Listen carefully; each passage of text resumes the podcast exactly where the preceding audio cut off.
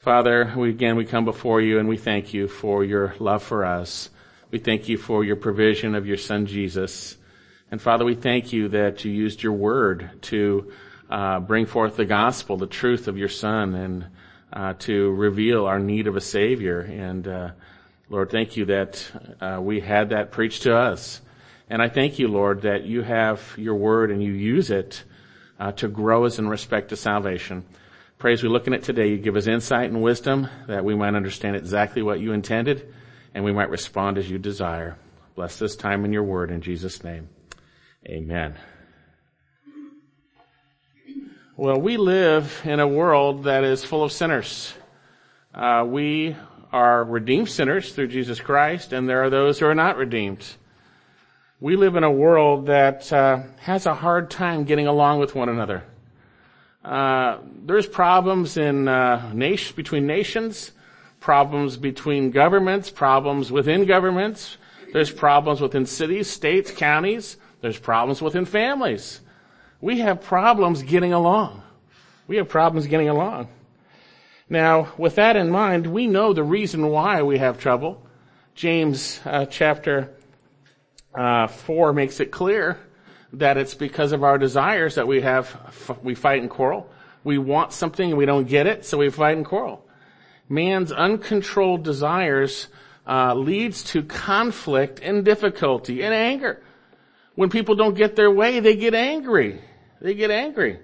And we as believers, we'll see, still are tempted to get angry when things don't go the way we think they should, whether good or bad. So how are we to live now that we've been raised with Christ? How are we to live in relationship to these uh, sins such as anger and wrath and the things that go with it? Well, we're going to see that today. We're going to see that we need to uh, stop living hypocritically if we're believers and we need to put these things off like a dirty jacket in the context of trusting Christ. So you turn your Bibles to Colossians chapter 3 and we're looking at verses 8 through 11. Colossians 3, 8 through 11.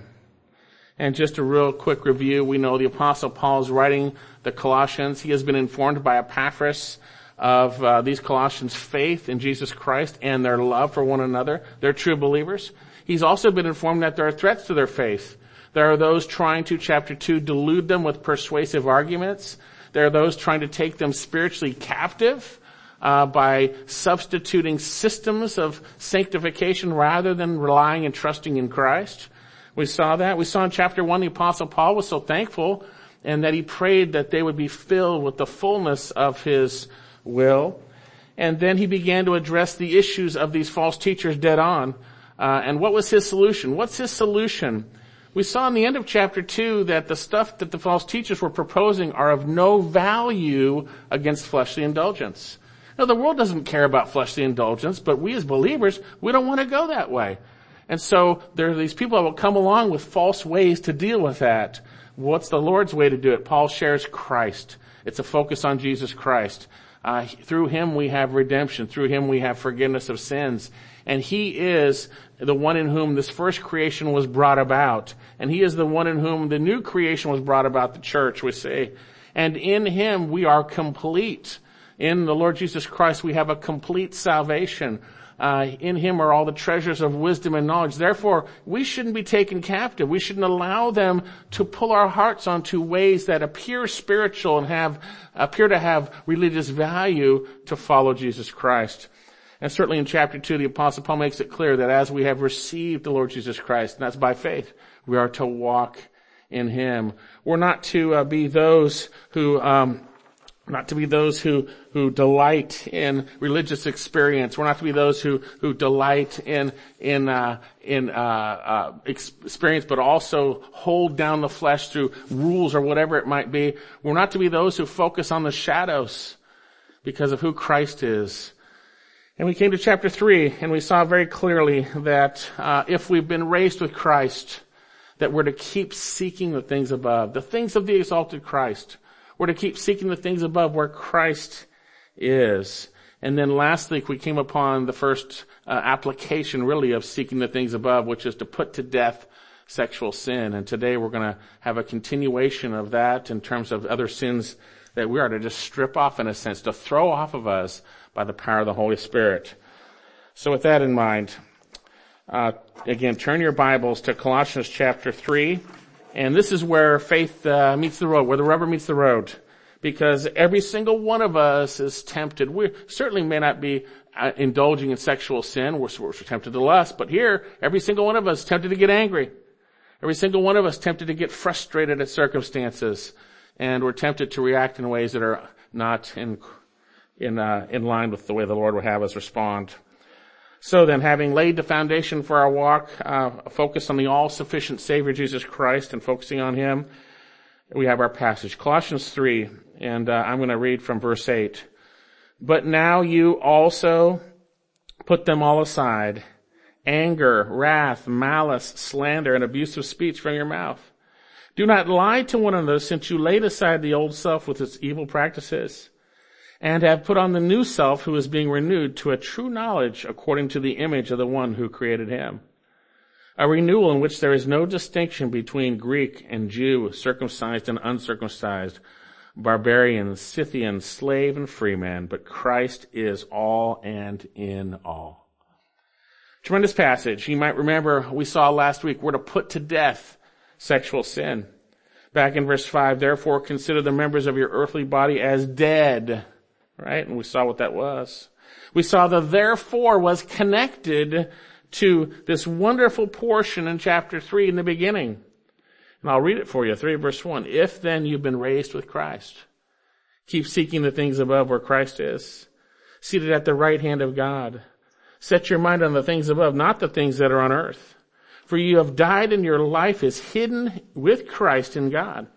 When Christ who is our life is revealed, then you also will be revealed with him in glory. And then he says, therefore, consider the members of your earthly body as dead. And we looked at that. He was using a, a, a, a, figure of speech to say, consider those things that carry out, those members that carry out. And he literally was saying, literally we saw it, put to death. Don't let it live. You'll probably have a note in your Bible. Put it to death. Put to death these things, these, it's strong language. And we saw what they were. We saw the internal portion, we saw the external, we saw immorality, uh, and impurity, that's certainly sexual sin. Those outward manifestations of a corrupt heart, passion, evil desire, greed, which amounts to idolatry or covetousness,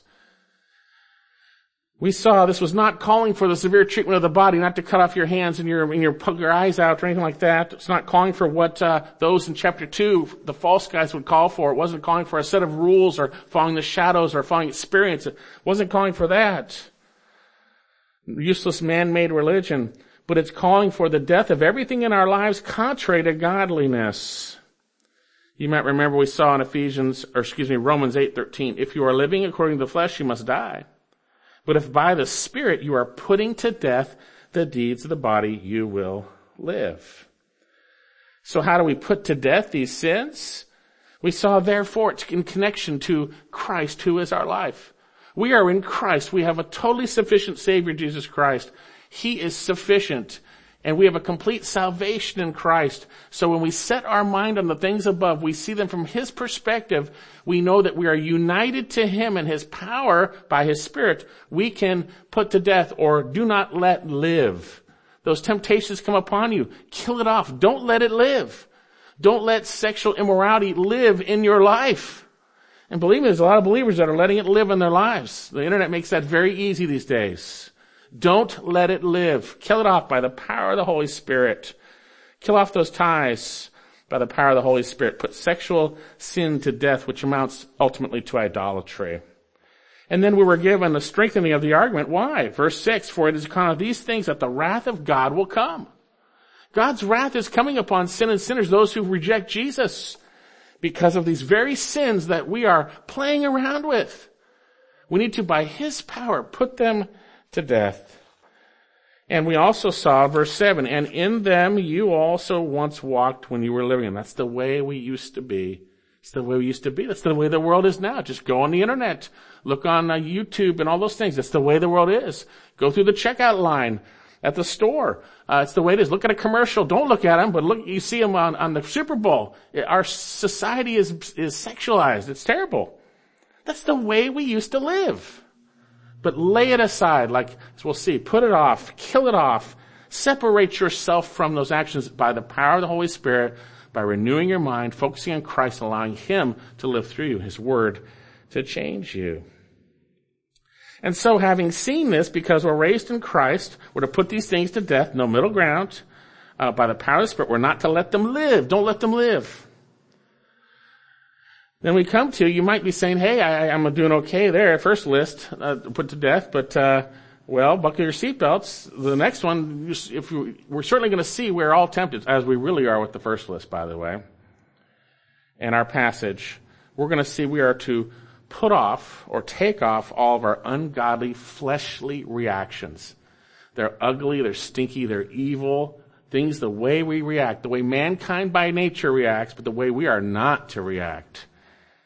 Now verse 8, our passage. But now you also put them all aside. Anger, wrath, malice, slander, and abusive speech from your mouth. He begins saying, but now. He's contrasting and bringing it into the present. And what's he contrasting? Verse 7, and in them you once also walked when you were living in them. You walked in those sins before you're saved, but now, put them aside. Put them aside. He's going to talk about that. This term put aside, apotithemi, speaks of putting off or getting rid of something by removing it. Taking it off, like taking off a garment. If I was to remove this jacket, I would take it off and set it aside from myself. Paul switches from the metaphor of killing sin and not letting it live to the metaphor of removing one's uh, sin from oneself by ta- like taking off a dirty garment. He's going to reveal how we are to do that. You used to live in it. You used to live in anger. You used to live in wrath. You used to live in sexual sin. That's the way you lived. But now, if you've been raised with Christ, take it off and cast it from yourself. The action is of the will and it's like removing a coat. Stop doing it and decide to remove the coat. And we'll see about that. Now he's not saying to do it in your own strength because this whole book is about Christ. This whole book is about focusing on Christ, allowing God's word dwell richly. He's not saying step out in your own strength and tighten your bootstraps and stop sinning. It's in the context of a relationship with Jesus Christ. So here it speaks of an action. It's an aorist tense in Greek, moment in time. Put it off. You know, you could take your jacket off continually habitually, but you're never taking it off, right? You gotta take it off and complete the action. Put it aside. And this term, but now, carries a sense of ur- urgency. And as we're gonna see, these sins, they are ugly. They're evil. They're ungodly. And they're from the flesh. And if you picture a garment that's polluted ref- with refuse, a, a, plumber who's been working down in the deep sewers and is full of that, he's not going to keep that on for dinner. It's stinky. It's, it's terrible. He's going to take that clothing off. He's going to take it off. We see here, put it aside. You aren't who you used to be. So therefore, don't live that way. You've been delivered from the power and the eternal consequences of sin. You've been united with Christ's death to sin and his life to God, and rest in that union, trust the indwelling Christ to carry out your decision by faith to set it aside. You need to think through this. You need to think through the consequences of those sins. You think through what God sees in those. And we need to look at, as we'll see later on, when you put something off, you're something to put back on. We gotta renew our minds, as we'll see. Romans chapter 8, you can turn there actually. Turn to Romans chapter 8. Verse 10. You see, we tend to think, and we are, you know, when you, when you commit sin, as Jesus said, you're a slave to sin. When we offer ourselves to sin, our members, Romans chapter 6, we're slaves to sin. And we feel that slavery. We feel those chains around us, right? But in reality, in Christ, we can say no to those things. Well, now we're not going to be perfect. If we say we have no sin, we're lying. But if we confess our sins, he is faithful and just to forgive us our sins. Romans 8 verse 10. And if Christ is in you, though the body is dead because of sin, yet the spirit is alive because of righteousness. But if the spirit of him who raised Jesus from the dead dwells in you, he who raised Christ Jesus from the dead will give life, will also give life to your mortal bodies through his spirit who indwells you. So then, brethren, we are under no obligation, or excuse me, we are under obligation not to the flesh to live according to the flesh. For if you're living according to the flesh, you must die. But if by the Spirit you are putting to death the deeds of the body, you will live. So here, we're to stop these things and take them off like a filthy garment. That's an example. Now, if you missed it, this is not a suggestion. This isn't God suggesting we do this. It's actually an imperative command. We're to be doing this. And it's God's will for us to do so. So in addition to these sexual sins in verses 5 through 7, what are we specifically to do? Notice the list. But now you also put them all aside. Anger, wrath, malice, slander, and abusive speech from your mouth.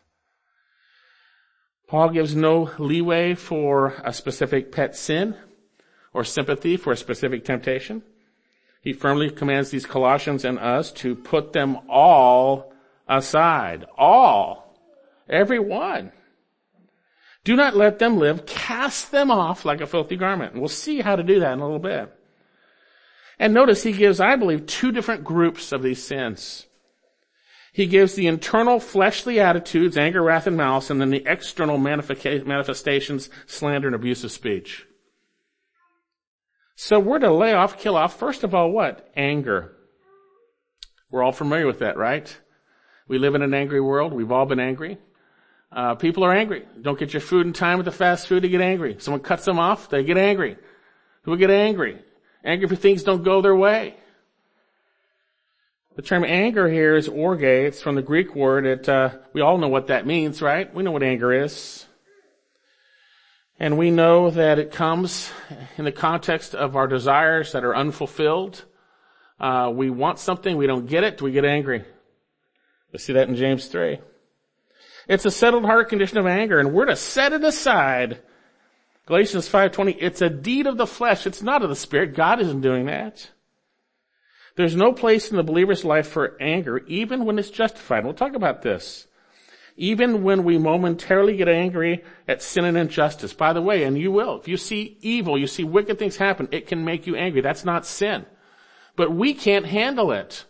In James chapter 1, the righteousness of, I'll read it, the, the anger of man does not achieve the righteousness of God. We need to get rid of it. We need to give it over to the Lord. Let Him take care of it before the sun goes down. Ephesians chapter 4 verse 26, be angry and do not sin.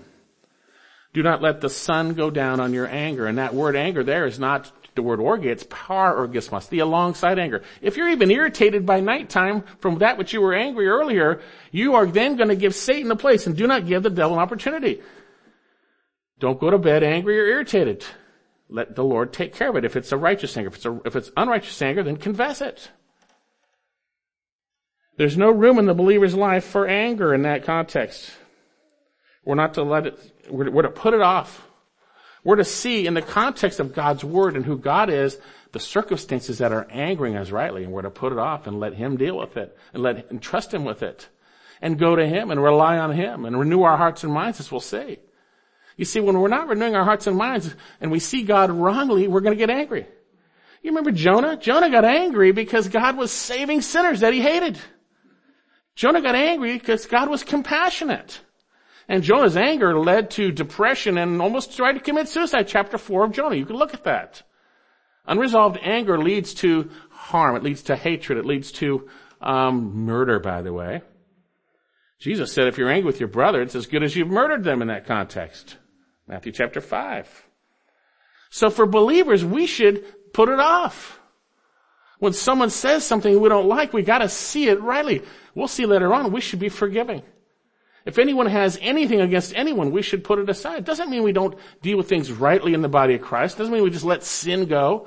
But love covers a multitude of sins. I gotta let Christ take care of that. I'm in Him and I'm gonna trust Him. So as I'm tempted or if I've yielded, I confess it and I tear it off like a garment and I stop. Stop.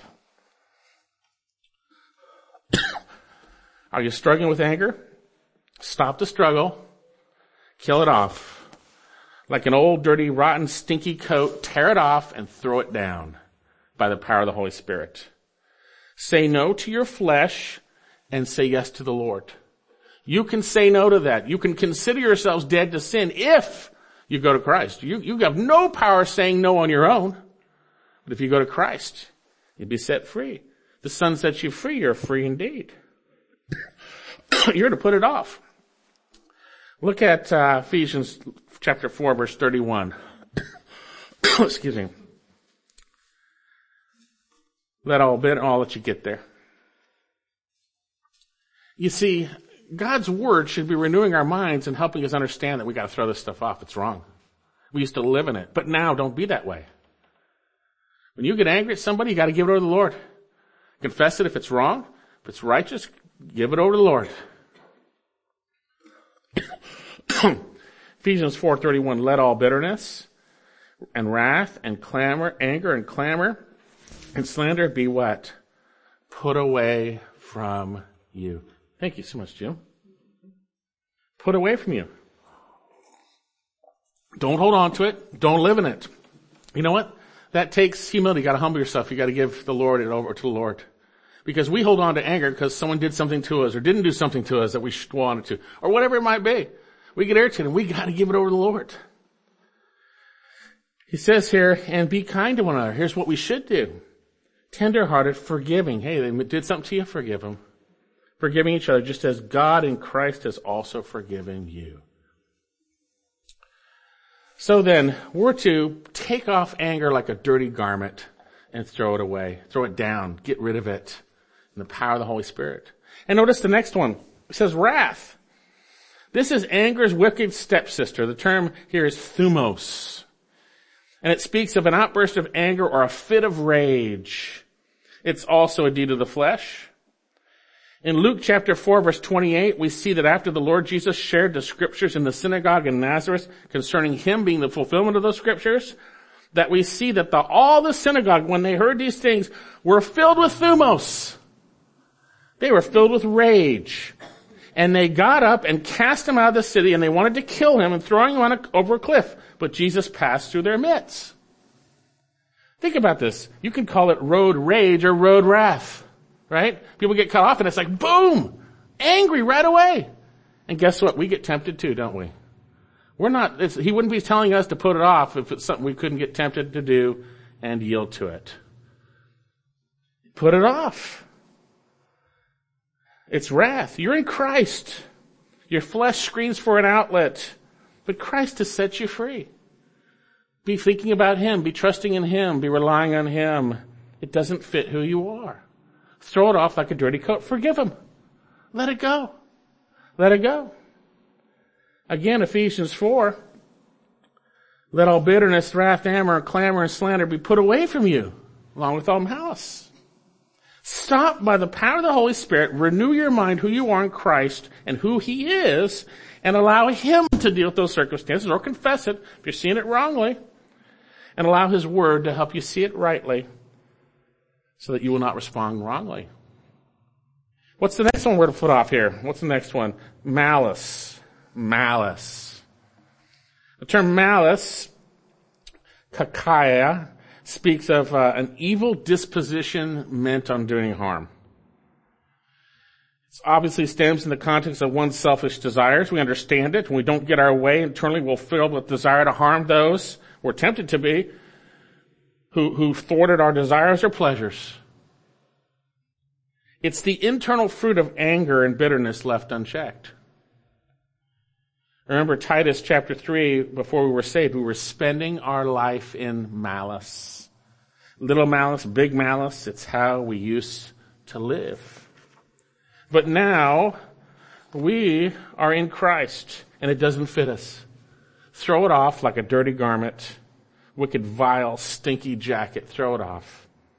Put it off. Do not let it live. Choose by the power of the Holy Spirit to say no to those temptations.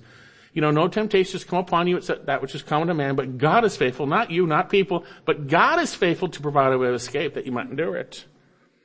Renew your mind with God's truth concerning who you are and who He is and His view of sin and the circumstances around you and then allow His Word to teach you how to respond, to be kind, tenderhearted, forgiving one another just as God and Christ has forgiven you. You go back to, wow, you forgive me so much, Lord, I have no right to be angry at them. You renew your mind. And the Lord, you have a complete salvation. In Him, we saw in chapter 2, you are complete. You don't need a system of rules. If you look up on the internet anger management, the world's got all kinds of ways to deal with anger management. And it may subdue the external uh, things, but it's not going to take care of it. We need the Lord to take care of us. He's the only one who can help us manage it properly by confessing or not entering into it the God who made you is very capable of delivering you from these sins if you will go to Him. He is faithful. He is faithful. You say, well, I don't do that. Well, we'll see. What's the next one? Slander. Here are some external manifestations. People are angry and, and upset or slander people. Slander, the term here, blasphemia, speaks of speaking against it speaks in context of harmful, abusive speech against someone's reputation. It speaks of speaking injuriously towards someone. Man, we see this all day long on the news, right? Certain people, the people are just injuring them left and right with their slander, right? It can refer to defaming or dishonoring someone's reputation, insulting, speaking evil. It's wicked, slanderous speech that is intended to injure insult, or dishonor. It's translated malign actually in, in Titus chapter 3 verse 2. And we are commanded to malign no one as believers, right? Don't you dare slander one. Don't you dare speak evil of anybody. Now, I'm not saying we don't speak the truth. There are times where we share the truth about certain things. We might say, this certain politician is doing what's wrong here. I, I want to honor. I don't agree with that. It's wrong. But I don't slander them by speaking evil of them in a way that's not true. We speak the truth in the context of love. We're not to malign anyone. We're not to speak injuriously of anyone. Throw that off like a garment. Don't do it. Don't do it. You have the power to say no in Christ, to cast it off in Him alone. See things by His perspective and His ways, and it will change the way you react. If you're focused on your Lord, you're focused on His larger will and understanding, then the things that happen, you're going to see them differently. Set your mind on things above, not the things of earth. Notice the last one here. Abusive speech. It literally means filthy or obscene or dirty speech. Lay it aside. You know, when you got saved, if you got, if you, if you've been saved as an adult, you know what that is. You, you, you know, I spent my I, I had every other word was a bad word at times. You know, at work, it's all like that. If you have, if you have a job in the world right now, you're going to hear it. Hear it in the movie. Well, you're going to hear it. But we as believers, we've been changed. We shouldn't be speaking that way. It shouldn't be that way. Put it aside. Don't let it come from your mouth. We're to pull it off. Ephesians 5, 4, then there must be no filthiness, silly talk, or coarse jesting, which are not fitting, but rather the giving of thanks. Gotta let God's word convict you. So then we're to metaphorically, in a sense, take these sins off like a dirty, vile, stinky garment and throw it to the ground because it doesn't fit who we are. And it's not by some list or some human being's power, it's by the power of Christ in us. Now, we see here in these sins here, one last time I'm going to read uh, Ephesians 4 again. Let all bitterness, 31, wrath, clamors, anger, clamor, slander be put away from you with all malice. And be kind to one another, tenderhearted, forgiving each other. A lot of these sins come from not forgiving, by the way. Now, if you're, if you're not capable of forgiving, you gotta examine yourself. The Lord shares this uh, to Peter in, in Matthew chapter 18. You, you, we should be forgiving. We need to let things go. The word forgive means to let it go. It doesn't mean we're doormats and we allow sin to reign all over the place. No. It means love covers multitude. We let it go. Now there's certain times, and certain places in scripture we have to deal with sin. We see that. It's not being let go. But for us, we're to put this stuff aside. These things come from a unforgiving heart. Titus chapter 3. Let's turn there actually. Titus chapter 3. Titus 3. Now, this is going to be a, a, statement to speak of how we're to behave with the government and also with one another. And it's a reminder. Titus 3, remind them to be subject to rulers and authorities, to be obedient. Hey, We're to obey the government. We're to obey the rulers and authorities. Now that not what they cost you to sin, that's no, you don't. Not speak of Jesus, no, but if it's, if we're to obey. It is God's servant. We see that in Romans chapter 12. It is to punish evildoers. Okay? We're to submit and obey. And then we are to humbly pray. If we want our government to change, we pray about it. We see Tim, Paul telling Timothy that uh, he doesn't desire anybody to be to be uh, to die in their sins. We see that, but we're to be praying for our leaders that we might be able to live a peaceful and quiet life, which is good and acceptable. We need to pray for them. We need to pray for them. He says uh, to be read, to be obedient, to be ready for every good deed. Verse two of Titus three. To malign no one. I read that earlier to be uncontentious, gentle, showing every consideration for all men. Boy, that would make uh, life easy for uh, the, the, the police officers in the millennium, right? everyone's asking, uh, everyone's treating everyone nicely. Well, that's the way we're to be, by the way. That's the way we're to be. He says here, for we also once were foolish ourselves. We were just like them. We were just like them disobedient, deceived, enslaved to various lusts and pleasures, spending our life in malice and envy, hateful, hating one another. But when the kindness of our God and Savior and His love for mankind appeared, He saved us. We were like that, but we've been saved. Don't act that way. Don't act that way. Colossians chapter 3 verse 12. You can go down from our passage just a little bit. We're going to get to it, Lord willing, next time. And so, as those who have been chosen of God, holy and beloved, put on a heart of compassion. Tear off those sins like a dirty garment and replace them with the character of Christ. Put on a heart of compassion, kindness, humility, gentleness, patience, bearing with one another, and forgiving one another. And then notice this. I can say, does anyone have a complaint with anyone? Well, the passage says here, whoever has a complaint against anyone, just as the Lord forgave you, so also should you. We're to put these things aside by the power of the Holy Spirit. Anger and all its evil relatives. Don't go there. Don't give in to it. Hopefully next time you're tempted to be angry or you fail, you'll be convicted and you'll confess and set it aside, trusting the Lord to help you deal with that circumstance His way rather than your way. Hope you do that. If you fail, confess. Confess. Saw that earlier. Some angry situation happened. And the people confessed and they hugged each other and forgave. Praise the Lord. Confess. Present yourself to Christ. Put death, sin to death. Put strip it off like a filthy garment. Now at this point, as we continue, Notice in verses 9 to 11, we're given a powerful motivation to obey these commands. To, to not live a life that is contrary to who we are in Christ. Indeed, we're going to see we're to stop lying to one another or, or living a lie in contradiction to who we really are. And we're to put it off. Verse 9, uh, Colossians 3. Do not lie to one another since you have laid aside the old self and its evil practices and have put on the new self who is being renewed to a true knowledge according to the image of the one who created him. He begins with this statement, do not lie to one another. And we know in scripture we're not to be lying. We know that in uh, Revelation chapter 21 that there are no liars are going to be in heaven. They're not going to be in the new, new, new heavens, new earth. No liars. We know that Satan is the father of lies and a murderer. But we, by and large, as believers, we're not living a consistent, ongoing life of lying. So what's he talking about here? Some commentators say here that it's, he's just speaking of another list, thing on the list. Stop anger, this, this, and this, and lying. But as I look at this, is that the case? As I looked at the grammar of this, I think it weighs against that interpretation. You say, what do I mean? Well, first of all, the list of things that we just read in verse 8 are all in the aorist tense. What does that mean?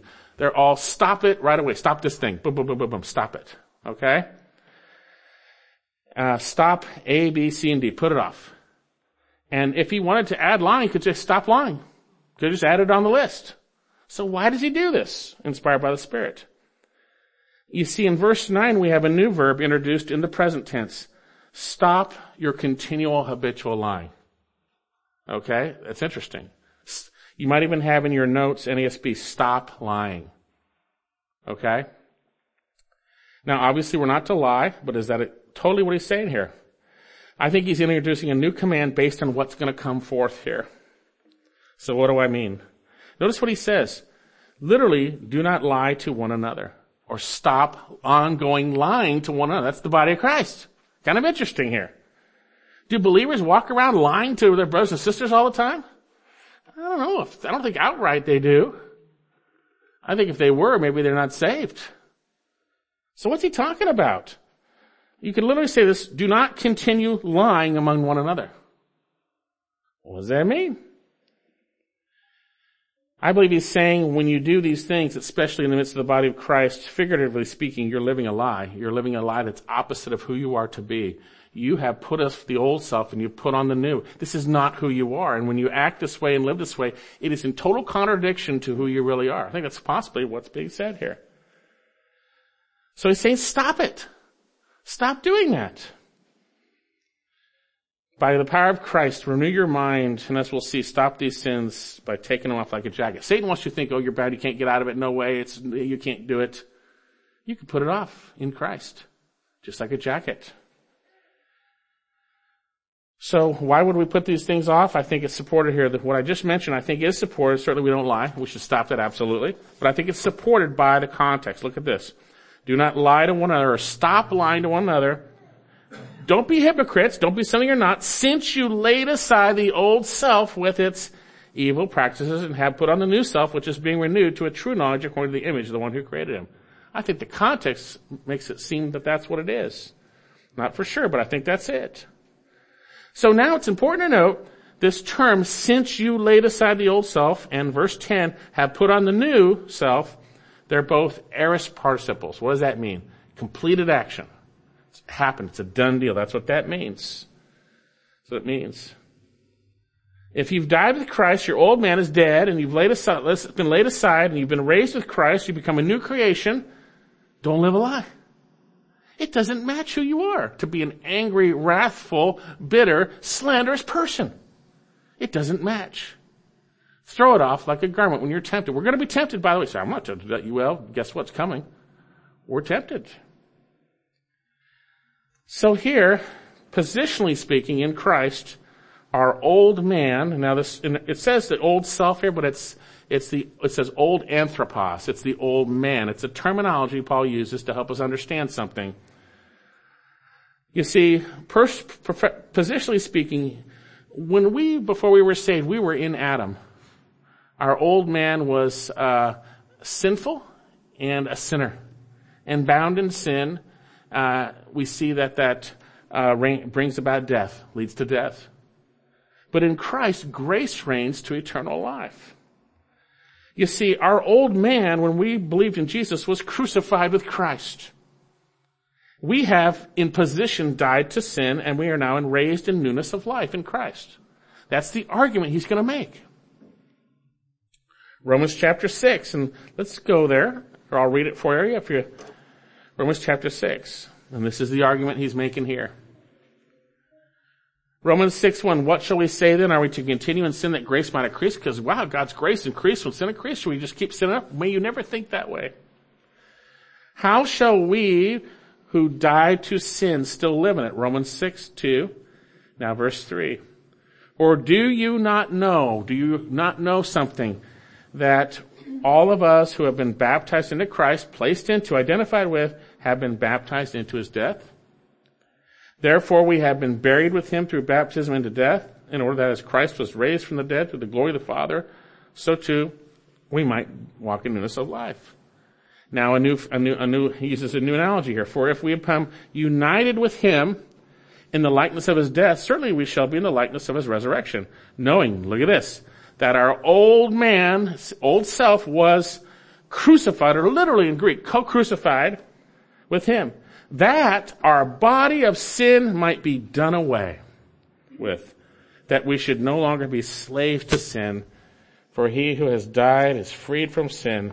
Now if we've died with Christ, we believe we shall live, also live with him, knowing that Christ having been raised from the dead is never to die again. Death is no longer master over him. For the death he died, he died to sin once for all. But the life he lives, he gives to God. Even so, consider yourselves dead to sin and alive to God. You don't need a system to stop sinning. You need Jesus.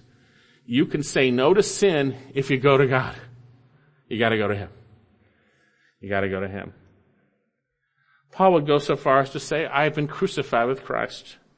And it's no longer I who live, but Christ lives in me. And the life I live in my flesh, I live by faith in the Son of God who loved me and delivered himself for me. We saw in Colossians 1, 3, 1. If you've been raised with Christ, keep seeking the things above. It's all about who you are in Christ. Don't lie to one another. Stop lying to one another. In Christ, your old man has been crucified. Since you laid aside the old self with its evil practices, or not doings, but praxis, that's the word. The things you did all the time. And have put on the new self. There's that old southern preacher said, be who you is, because if you ain't who you is, you is who you ain't, right? We're believers. We should walk that way, right? So this term old self is literally old man, and the term new self is literally new man. Actually, the word man is not there, it's just new. Because we were saved, uh, because, excuse me, before we were saved, we were in Adam, and before sin, or excuse me, and because of sin, sin reigned in our lives unto death. We had no power over it, we were slaves to it, but when we trusted in Christ, his death to sin and his life to God was applied to us and we were set free from sin, united to Christ, and now grace reigns to eternal life. I gotta think of these things when I'm tempted to get angry. I don't have the power to stop, but in Christ I do. I can put on a heart of compassion as I trust Jesus to deal with those things.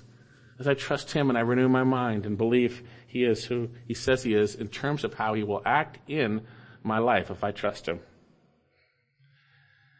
So then for the believer, literally the old man with its evil practices has died. It has been laid aside. It has no more power over you unless you yield to it, okay? And the new has been put on. Wow, we are what Paul would say is new creations in Christ. Now I love this because this term laid aside the old stuff isn't the same term used earlier about taking off a garment. It's a term in Greek that means to strip it off when you were saved, your old man was stripped from you. Stripped from you. Praise the Lord. 2 Corinthians 5:17 Therefore if any man is in Christ he is a new creature the old things have passed away behold new things have come Yet for every true believer listening right now we have a dilemma don't we We're new creations in Christ yet we still have this body of death We still have temptation to do the exact same things we, our old man used to live in and function in. But we've been saved. The power of sin has been broken. We've been justified and now we're being sanctified, set apart by His Word through His Spirit in the context of faith. And He is conforming us to the image of His Son as our hearts are renewed. Notice this, we're going to see that. Verse 9, do not lie to one another since you've laid aside the old self with its evil practices and put on the new self, which is, and notice this, who is being renewed to a true knowledge according to the image of the one who created him. We've been clothed with a new man who is being renewed. Our text literally says, and having put on the new, done deal. Having put on the new. Now we'll see in Ephesians, that's a process we can also talk about it in the practical everyday aspect too. But this is the positional. It's been put on. You could translate this, uh, the, and he says, putting on the new. And then he says this participial phrase, the one continually being renewed. That's you could translate it that way. The new is characterized by this phrase, the one being continually renewed. I say, hi, you're the one being continually renewed.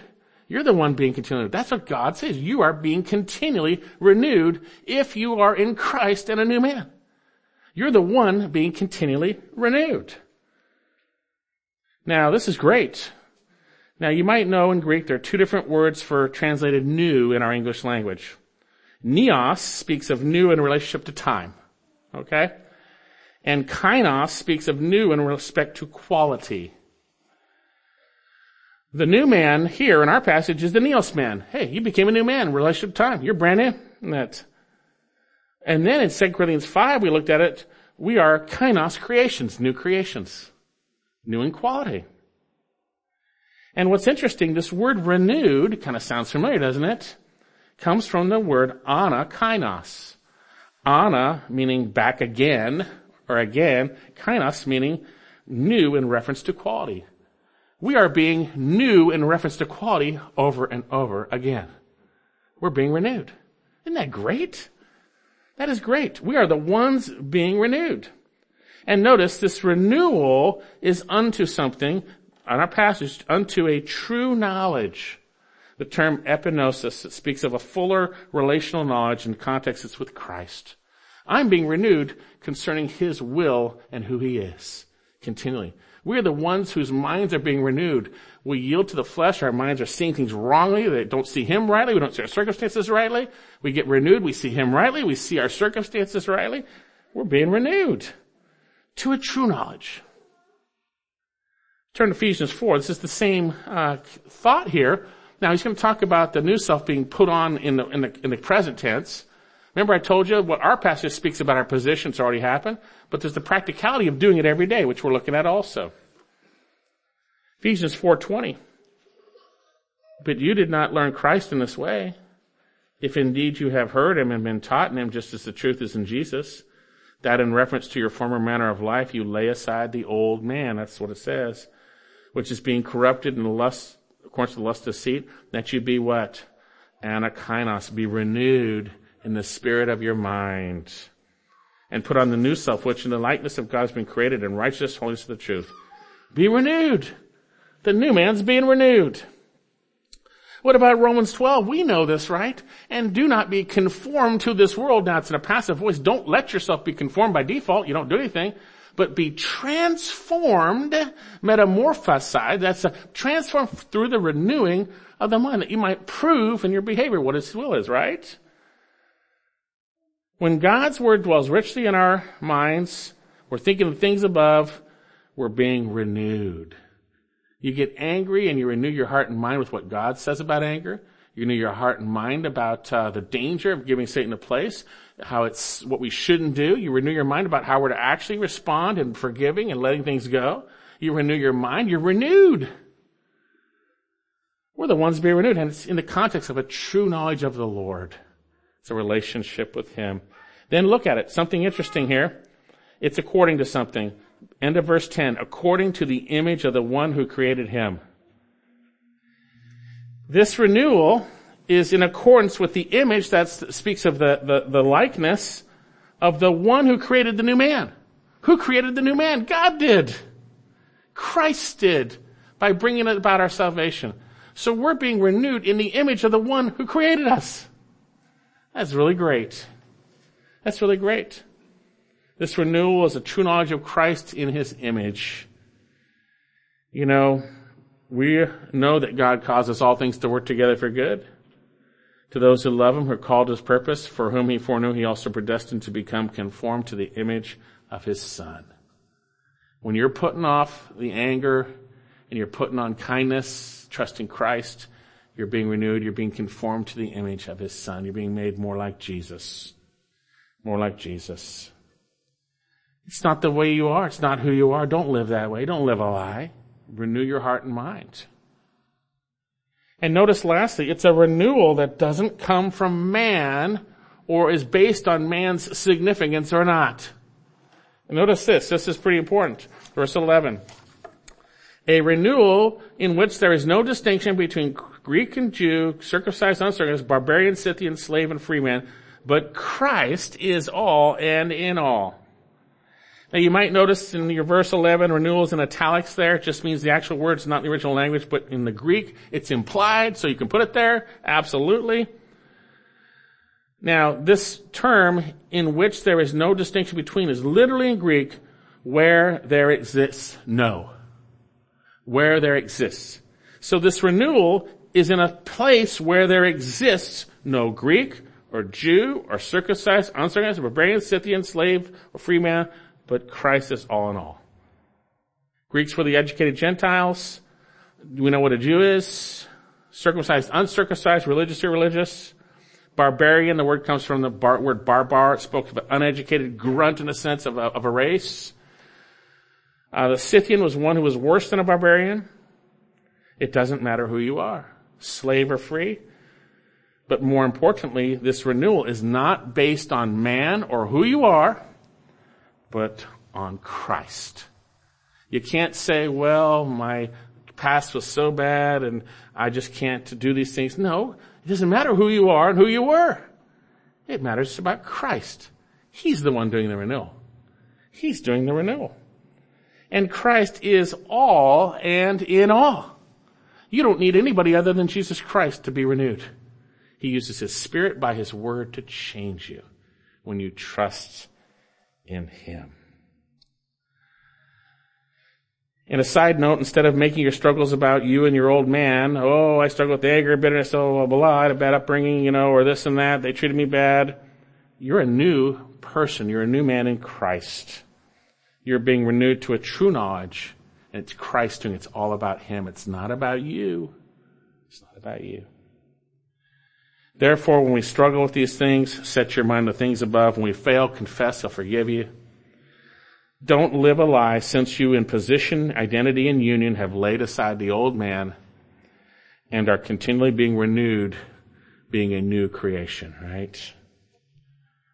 So then, we are commanded to lay aside the old ways of the old man like a filthy garment. Remember, Christ is our life. And it's only through Him who we can do that. Now you can understand how Paul can say, I've been crucified with Christ. It's no longer I who live, but Christ lives in me. And the life I live, I live now in flesh. I live by faith in the Son of God who loved me and delivered himself up for me.